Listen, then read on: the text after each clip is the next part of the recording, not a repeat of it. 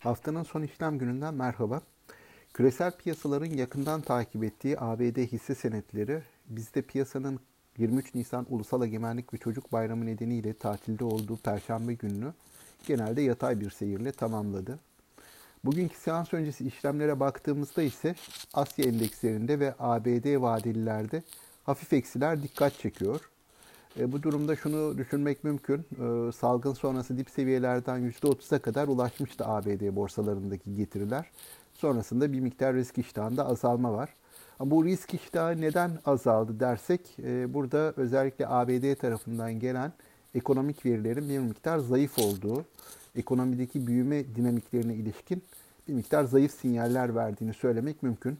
Dün de işsizlik verisi ve imalat sektörü beklenti anketleri bu gelen zayıf sinyallere arasındaydı.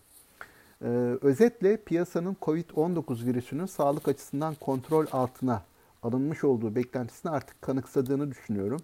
Ee, bundan böyle artık salgının ekonomik etkilerine daha çok odaklanacağız gibi görünüyor. İçeride ise bugün Nisan ayı reel sektör güven endeksi ve kapasite kullanım oranları beklenecek. E, malum yurt dışı piyasalardaki zayıflık bizleri de etkiliyor. Dolayısıyla yurt dışı piyasalardaki zayıf risk iştahına paralel olarak BIST'in güne de hafif satıcılı başlaması beklenebilir. E, haftanın bu son işlem gününe girerken ülkece dün coşkuyla kutladığımız Ulusal Egemenlik ve Çocuk Bayramı'nın ve bugün başlayan Ramazan ayının hepimize sağlık ve güzellikler getirmesini dilerim. Ve ayrıca tüm yatırımcılara bol kazançlı günler dileğimi tekrar hatırlatıyorum.